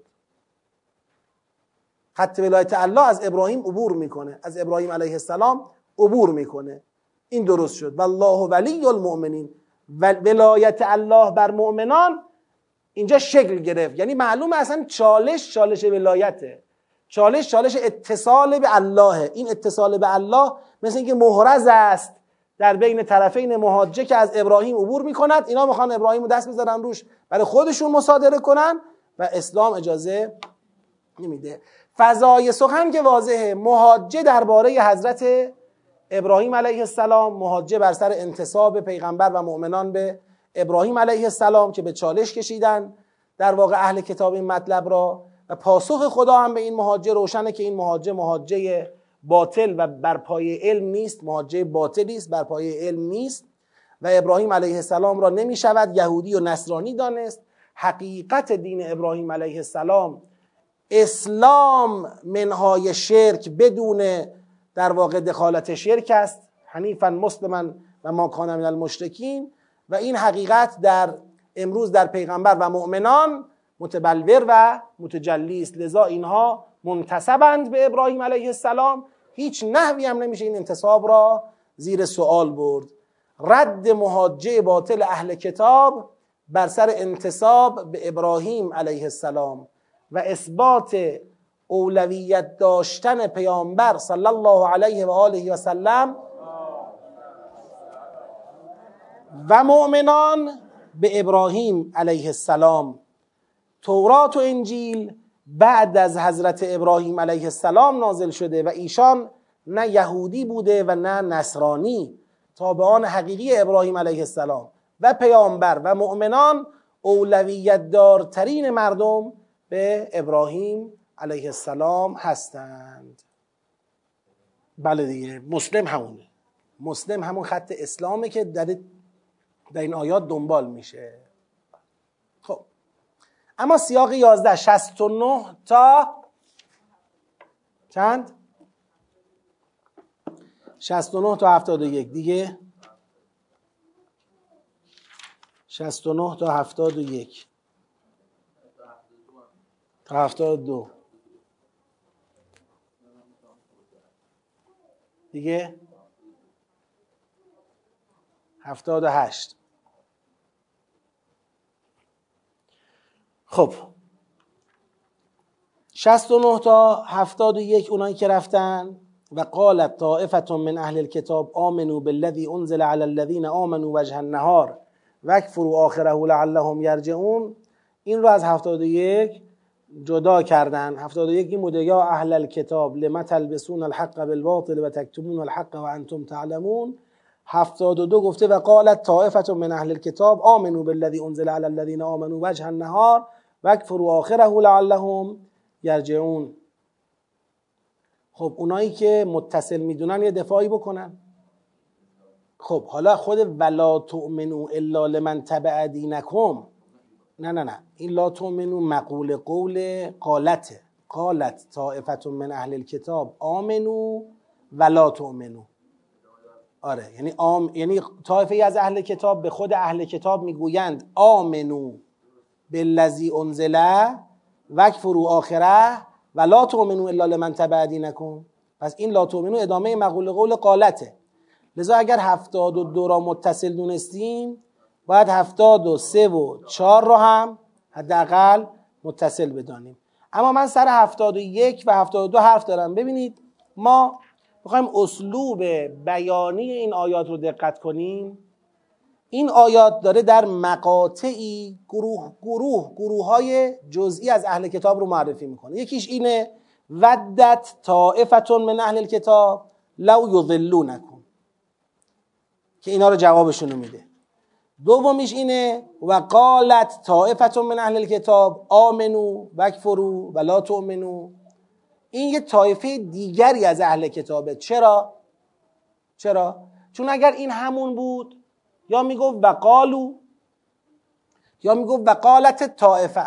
وقتی دوباره طائفه ای را که نکره آورده بود دو مرتبه اینجا نکره ذکر میکنه، یعنی این دیگه یه طایفه دیگریه. باز یه طایفه از اهل کتاب دنبال اضلال شما، این یه بحث. یه طایفه از اهل کتاب دارن با روش آمنو بالذی انزل علی الذین آمنو وجه النهار واکفروا آخره و لا تؤمنو الا لمن تبع دینکم جلو میبرن. بله توی حقیقت اضلال این با اون مشترکه، میتونه همین عامل اتصال سیاقی باشه. اما از یک جهت که الان اشاره میکنم به نظرم تفکیک اولاست، که چون اگر بخوایم با این دست فرمون بریم بازم بعدش و من اهل الکتاب من ان تأمنه، ببینید و منها طائفه‌ای بعضیاشون، دوباره برید جلوتر و ان منهم لفریقا یلوون السنتهم دو مرتبه برای تا همینجا. یعنی 4 تا گروه را از اهل کتاب ما تو این آیات میبینیم که معرفی میشن. یه گروه اونایی که دنبال اضلالن و خدا روشی برای این اضلال اینجا بیان نمیکنه، مطلق اضلال. اینا دنبال ایجاد گمراهی در بین مؤمنینند. خب گروه دوم گروهی هستند که دنبال برگردوندن مؤمنان از ایمانشون هستند و دنبال مانع شدن از گرایش خود اهل کتاب به سمت ایمان و اسلامند. گروه سوم اونایی هستند که طایفه در واقع قاعده نفی سبیل را دارن درباره مؤمنان اجرا میکنن، یعنی مصادره اموال مؤمنین میکنن، اجازه خلاصه نفی سبیل را درباره به نفع خودشون علیه مؤمنان اجرا میکنن. باز به ان منهم گروه چهارم اونایی هستن که دارن کتاب را تحریف میکنن تا همچنان اون اعتقاد به الوهیت حضرت عیسی را به عنوان یک اصل خدشه‌ناپذیر در بین خودشون حفظ کنن. ما یا باید 4 تای این منهم را، این 4 تا طایفه را تو یه سیاق ببینیم، بگیم آقا کلا 4 تا روی کرده در واقع مواجهه اهل کتاب با مؤمنین را داره اینجا به ما بیان میکنه: اضلال، برگردوندن از ایمان، قاعده نفی سبیل، تحریف کتاب برای اثبات الوهیت عیسی. این 4 تا. یا هم باید بگیم هر کدوم یه سیاقه. بنده به لحاظ ادبی وقتی نگاه میکنم در قالت طائفة من اهل الکتاب، درسته کلمه اهل الکتاب تو آیه 72 با کلمه اهل الکتاب تو آیه 71 یکیه، اما آیه 72 شروع یک رویکرد جدید از اهل کتاب در اضلال. اون اولی اصلا مطلبش این نیستش که دارن مؤمنان را از ایمان برمیگردونن، دارن مؤمنان را اضلال میکنن که اگر من بخوام در واقع تطبیق بدم این روش اضلالی تو خود ایمان خودش گمراه بشه، تو خود ایمان خودش راهو گم بکنه. یعنی لازم نیست تو اون نگاه اول لازم نیستش که این مؤمن از ایمانش چیکار کنه؟ دست بکشه. مثل جریان متشابهات، آقا شما همون مؤمن باش، همون مسلمان باش، ولی من اهل کتاب کاری میکنم باهات که شما تو مسلمانی خودت خواسته منو دنبال میکنی. این میشه اضلال. اینجا صحبت برگردوندن نیست. گروه دوم، یه رویکرد دوم اینه که برگردونه رسما شما رو از ایمان، شما رو رسما بکنه مسیحی، رسما بکنه مثلا یهودی، برگردونه از ایمان، اینجوری از شما ریزش درست بکنه. سومی اینه که اموال شما رو مصادره کنه، قاعده نفی سبیل درباره شما اجرا کنه. چهارمی اینه که شما رو درباره کتاب خودشون به اشتباه بندازه، به زبان چیزایی بخونه که کتاب ما اینا رو گفته در حالی که از خودش داره میخونه و تو کتابشون چنین چیزی وجود نداره. این به نظر میاد که لذا به لحاظ سیر مفهومی اهل الکتاب آیه 72 با اهل الکتاب آیه 71 سیر مفهومی واحد نمیسازد. بله؟ ببینید چون آیه 69 گفت ودت طائفه، بعد گفت یا اهل الکتاب، پس یا اهل الکتاب آیه 70 به اون طائفه داره میخوره. خب بعد دو مرتبه میگه و قالت طائفه، خب تموم شد، یه طائفه دیگه است دیگه. پس این قالت طائفه رو نمیتونیم ذیل یا اهل الکتاب آیه مثلا در کنار یا اهل الکتاب آیه 70 دوتاشو ذیل طائفه 69 ببینیم، نه دیگه. یه طائفه اونایی هم که اضلال میکنن جوابشون، یه طائفه اونایی هم که میخوان شما رو از دین برگردونن جوابشون، یه طائفه اونایی هم که میخوان نفی سبیل اجرا کنن جوابشون، یه گروه اونایی هستن که میخوان کتاب رو تحریف بکنن جوابشون. لذا الان من تکلیف 4 تا سیاق یه جا روشن شد.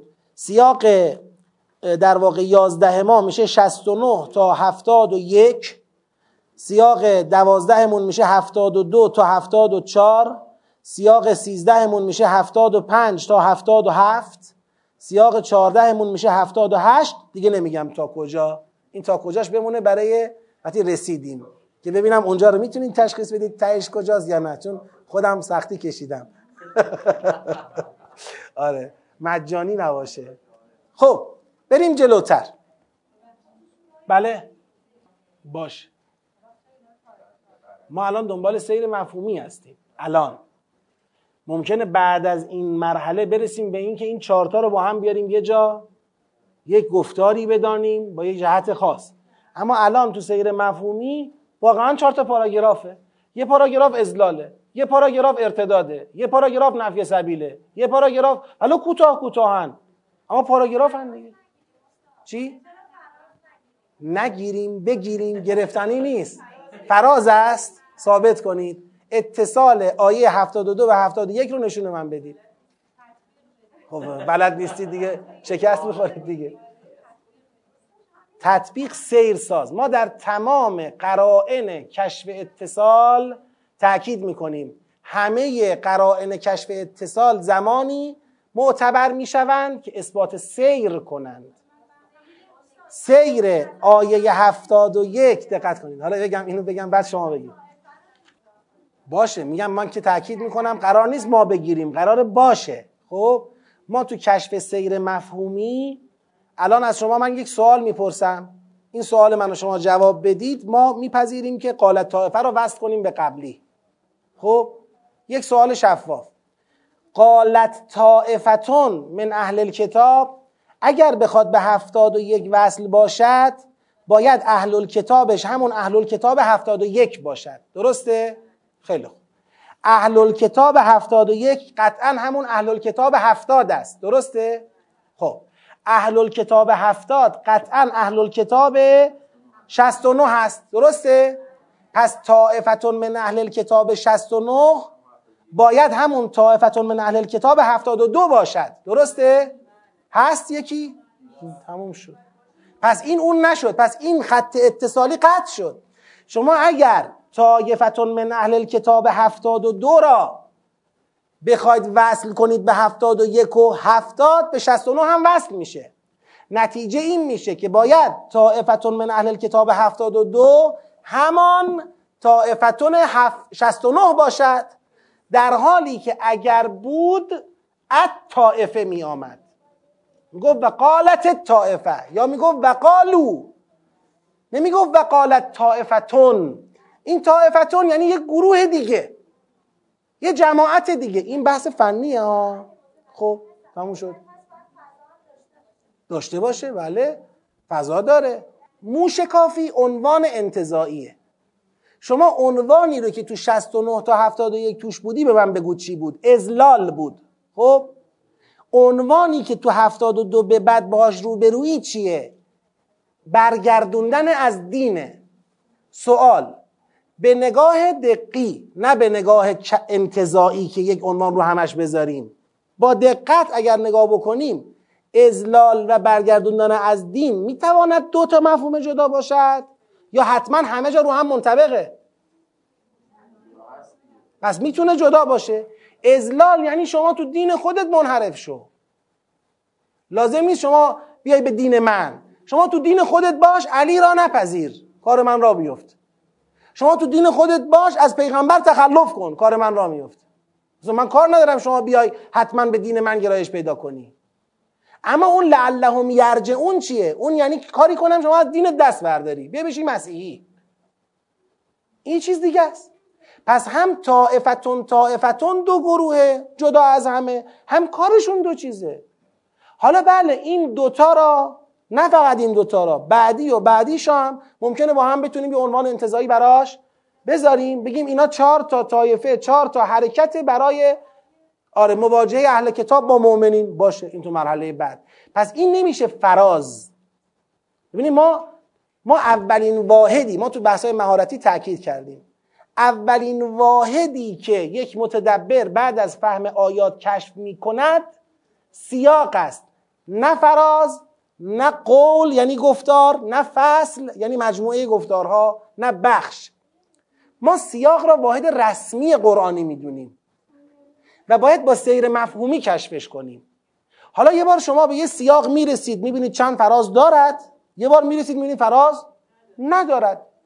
ما این دعوای فراز و سیاق را یک دعوای اعتباری نمیدونیم، یک دعوای واقعی میدونیم. پس اینجا یا سیاق هست یا نیست. درسته، البته من بارها این نکته هم گفتم، خیلی هم حساسیت به خرج نمیدیم که اگر کسی مطلب رو گرفت. الان شما اقرار کردی که اذلال با برگشتن از دین دو چیزه، حالا شما با اقرار به این میخوای بگی یه سیاق. من خیلی اینجا وای نمیستم، میگم فنی نیست، دقیق نیست، اما مطلب رو با هم مشترکیم.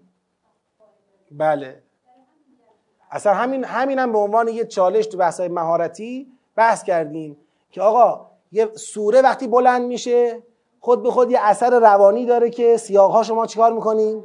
بلند میگیریم. سوره وقتی کوتاه میشه خود به خود دنبال این هستیم که ریزش کنیم. این طبیعیه. اما ما اگر اون تعریف تا جایی که ممکن است، اون تعریف سیر مفهومی را بهش ملتزم باشیم، بیشتر چیز گیرمون میاد.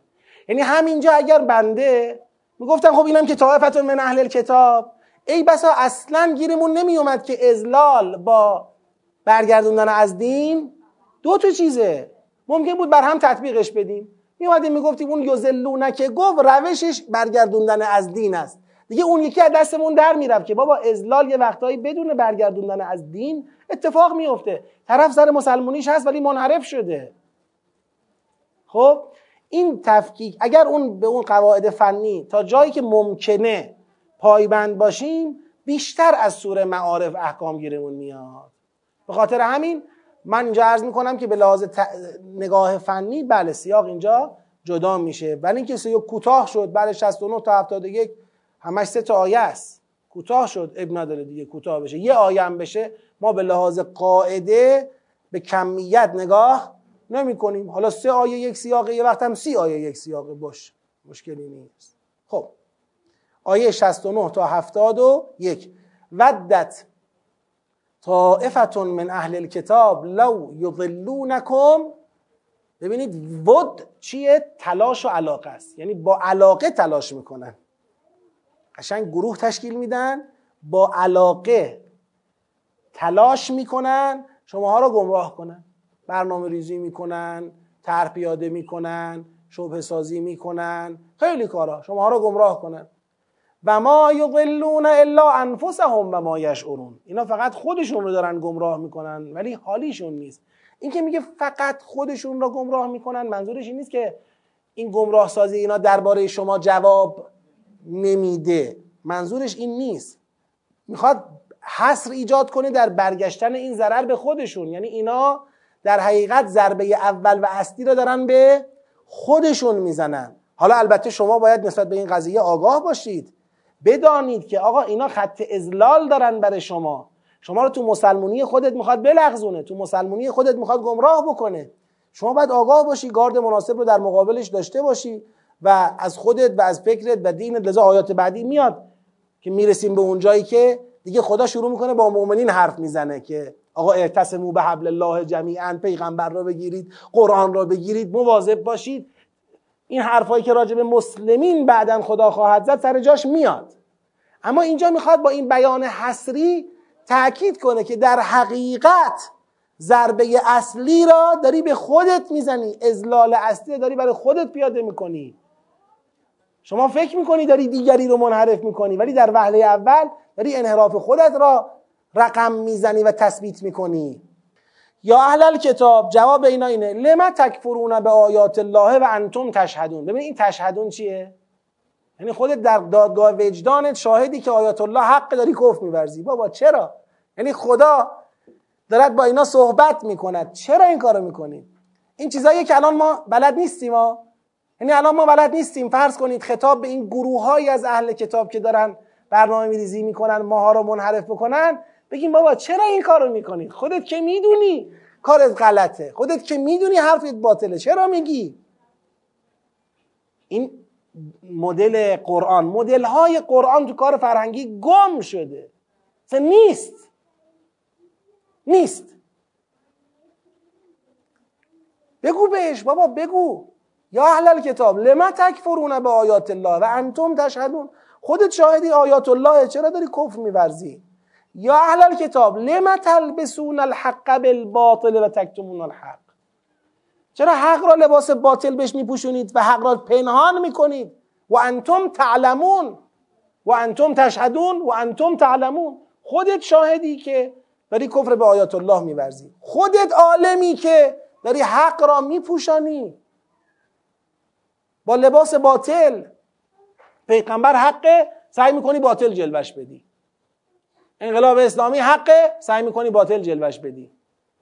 هر چیزی را که حق تلاش میکنی لباس باطل به تنش بکنی. چرا این کارو میکنی در حالی که خود علم داری؟ ببینید خود این بیانیه های کوتاه اینطوری که میتونه با بیانهای مختلف به عنوان یک اقدام مقابله‌ای با اهل کتاب و خط اذلال اهل کتاب مطرح باشه، در واقع مخابره بشه به اهل کتاب، خود اینا بسیار کارگشاست، بسیار راهگشاست.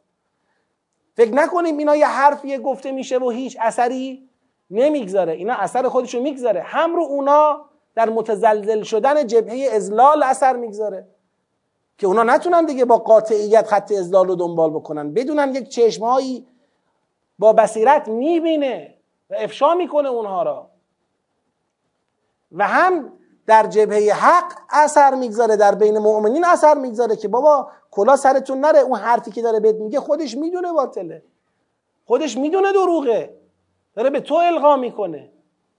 حواست باشه به این موضوع. هدف اذلال عرض کردیم دیگه، ایجاد انحراف. چی؟ حرف نه، عام.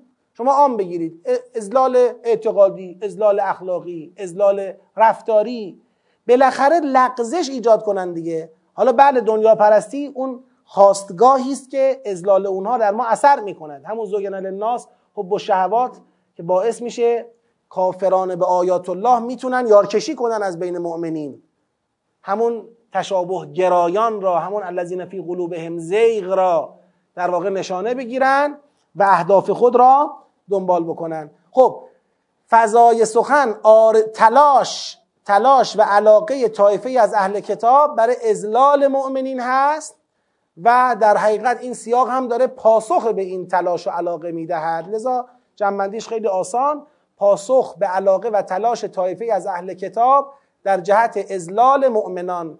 ای اهل کتاب، چرا کفر به آیات الله به رغم گواه بودن بر حقانیت آن و پوشاندن حق با باطل و کتمان حق به رغم علم؟ خب سیاق 11 هم تمام. انشاءالله خدا اگر توفیق بده ما در جلسات آینده بقیه سیاق ها رو دنبال میکنیم. جهت یادآوری به خودم و به جمع حاضر عرض میکنم که حتما انشاءالله قرائت هفتگی سوره فراموش نشه. هر هفته حداقل یک بار سوره را بخوانید، مرور بکنید اگر میخواید که این مباحث تأثیر بگذاره. کسی سوال داشت؟ خب ببخشید. اللهم صل علی محمد و آل محمد و عجل فرجهم. اللهم صل علی محمد و آل محمد و عجل فرجهم. اللهم صل علی محمد و آل محمد و عجل فرجهم. اعوذ بالله من الشیطان الرجیم. بسم الله الرحمن الرحیم. به نیابت از طرف امام زمان علیه السلام عرض سلام کنیم به ساحت نورانی سید الشهدا علیه السلام و اولاد و اصحاب و یاران با وفای اون حضرت، به این امید که ما هم ناممون و مراممون منطبق باشه با اصحاب آخرالزمانی اون حضرت. السلام علیک یا ابا عبدالله وعلى الارواح التي حلت بفنائك. سلام بر تو ای ابا عبدالله و بر تمام اون ارواح پاکی که در آستان تو آرمیدند. السلام علیک یا ابا عبدالله و علی الارواح التي حلت بفنائك. علیک منی سلام الله ابدا ما بقیت و بقی اللیل و النهار ولا جعله الله آخر العهد منی لزیارتكم. السلام على الحسین وعلى علي بن الحسين وعلى أولاد الحسين وعلى أصحاب الحسين. ببینید اهل بیت علیهم السلام، سید الشهدا، فرزندانشون، یارانشون بسیار در فرماندهی جبهه حق و عدالت هوشمند عمل کردند. امام حسین علیه السلام طوری این قیام رو مدیریت کرده که از جزء اون برای برپایی عدالت، برای خط اسلام، برای توحید خروجی گرفته. از جزءش در نهایت هوشمندی، در نهایت آگاهی، در نهایت بصیرت این قیام مدیریت شده. این خیلی مسئله مهمیه، خیلی مسئله مهمیه و ما هم امانتداران این ظرفیت بزرگ که نذاریم هیچ چیزی از این ظرفیت هدر بره. حضرت تا علی اصغرش را تو این جهت قرار داده، یعنی همینجوری این اتفاق نذاشته بیفته، همین جریان رو هم وصل کرده به همین قیام. جز شما نگاه کنید، واقعه کربلا رو بخونید، ریزش پیام داره. مرتب هر کار که کردن صحبت کردن، هر کار که کردن حجت تمام کردن، هر کار که کردن. لذا این حیات توحیدی و حیات عدالت طلبانه قیام حضرت رو ما موظف هستیم که خودمون در روزه هامون، در مجالسمون، در محافلمون تا جایی که مقدورمونه بهش بپردازیم، زنده نگه داریم، بهش توجه بکنیم. صرفاً به جنبه محزون شدن در این عزای بزرگ نگاه نکنیم. اینم خیلی مهم، اهمیت داره، ولی اهمیتش در رتبه بعد از اون حقیقت اسلام و توحید و عدالت که داره این قیام دنبال میکنه. یک بار دیگه هم سلام های چهارگانه پایانی رو تقدیم کنیم و شما رو به خدای بزرگ بسپاریم. السلام علی الحسین وعلى علي بن الحسين وعلى أولاد الحسين وعلى أصحاب الحسين ورحمة الله وبركاته. خدایا ما را با مکتب نورانی عاشورا معنوستر و نسبت به اهداف این مکتب ملتزمتر قرارمون بده. پروردگارا به آبروی محمد و آل محمد در ظهور اماممون تعجیل بفرما، ما را از بهترین یاران اون حضرت قرار بده. اماممون، شهدامون، اموات مؤمنین و مؤمنات، اموات جمع حاضر مشمول رحمت واسعه خودت قرار بده. رهبر عظیم و شأنمون مؤید و ملهم و محفوظ و منصور بدار. پرچم پرشکوه انقلاب ما را از دستان ایشان به دستان صاحب اصلیش امام زمان علیه السلام منتقل بفرما. خدایا همه خادمان اسلام، قرآن، مکتب اهل بیت، جمع حاضر، بانیان این محفل و مجلس، همه اینها را حوائج دنیا و آخرتشون را برآورده به خیر بفرما. حسن عاقبت به خودشون و اهل و نسلشون عنایت بفرما. جهت تعجیل در فرج امام زمان علیه السلام، شادی قلب ناظرین حضرت، سلامتی وجود مقدسشون، اجماعاً صلوات ختم بفرما.